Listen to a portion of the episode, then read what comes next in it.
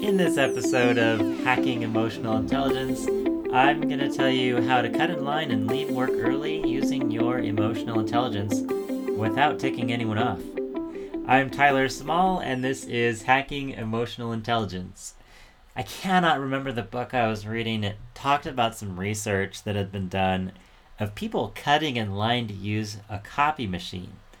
Yes, back in the day, we used to use copy machines. Anyway, Uh, in order to use the copy machine, if someone was in line and they wanted to cut to the front, it was found to be socially appropriate if only they gave a reason. And it could be any reason. They could say, Oh, is it okay if I cut? I just have a few things to copy. Or they could say, Is it okay if I cut in line? I need to go to a meeting. Or they could say, Is it okay if I cut in line? I need to make a few color copies. It didn't really matter what the reason was, as long as they gave a reason, everyone was okay with it. Now, I ran into the same thing in one work environment I was in, and sometimes you needed to leave work early, as all people do. And of course, living work at 2 o'clock every day probably wouldn't be the most productive thing to do, unless you're coming in super early, perhaps. But what I found was with this team, the team dynamic was if you gave a reason, it was okay. Hey, guys, just so you know, I've got to leave at 2 today for a dentist appointment, so let me know if you need anything before then. Or, hey guys, I'm going to my daughter's dance recital. I've got to leave at 2 o'clock today. Let me know if you need anything before then. I'll help you out. Hey guys, uh, I've got to leave at 2 o'clock today. I'm taking the kids out to the wherever. And as long as there is a reason, then it seems to be okay. What bothered people much worse was when there was a 5 o'clock cutoff. And these, mind you, are, this was a group of salaried people that were not working by the hour and acting as if that they were just clocking in and clocking out and every single day it was the same leave time that was more bothersome than the person who occasionally left early and sometimes left later.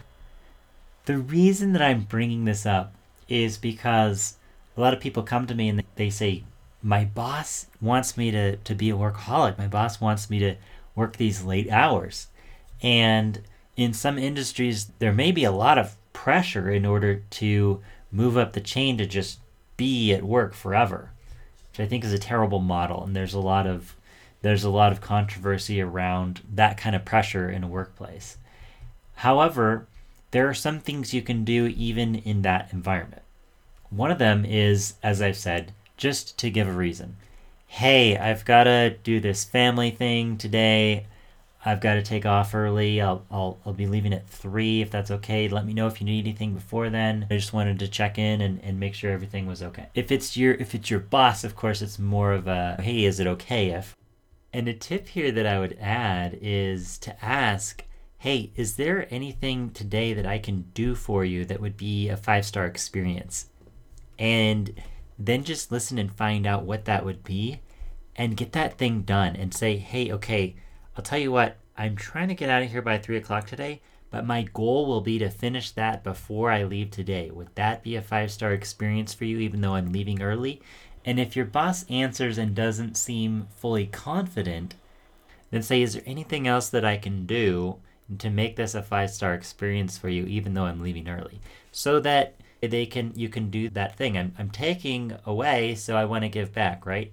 Then working extra hard to get that thing done. And of course, the things that you take on, you want to be within your influence. And making those commitments and finishing things more quickly and more effectively than normal can be a great way to create great experiences for those around you while, in fact, leaving work early. And if it's your peers, you don't want to tick off your peers, right? Hey, you guys, I'm taking off at 3 for a family thing today want to know if there's anything I could do for you before then, just so I don't leave you hanging. And you're expressing how you want to be a good team player in that. You're expressing how you're motivated and you're highly intentional about serving their needs and helping them out, not leaving them in the lurch. Another thing you can do is that if people are at work for a long number of hours, more than eight or nine hours during the day, you can actually do things during the day. You might notice that people go and pick up their dry cleaning, or they go meet a friend for lunch. These are things that are normal to happen within a weekday, especially if you're in a salaried environment where you're not pinned down to a minute by minute schedule.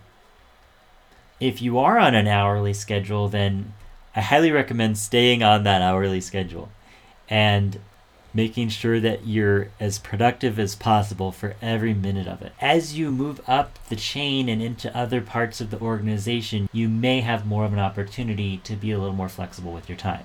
And that's when sometimes people start expecting you to be there for longer hours. So don't be afraid to run a couple of errands during the day every now and then, go to a dentist appointment, etc., in order to get life done. Just make sure that you're fulfilling all of your commitments to your peers, your boss, your direct reports, etc., in order to maintain those expectations. Another thing I would recommend, and definitely be sensitive about this, is to consider taking PTO when your boss takes PTO. Now, if you have a post that must be maintained in order to serve customers, clients, employees, and that's how your team is organized, then of course you may have to spread yourselves out and take PTO at different times. If it's more project based and the projects can sit, then taking PTO at the same time as your boss means that every time your boss is in the office, they see you, they have a visual of you working. It wasn't that you were gone and left everyone hanging for a whole week. Now, I'm not saying that you should feel guilty about being on PTO and leaving everyone hanging, but that is a perception that can develop if you don't manage the expectations. And going on PTO when your boss is on PTO is just one way to do that.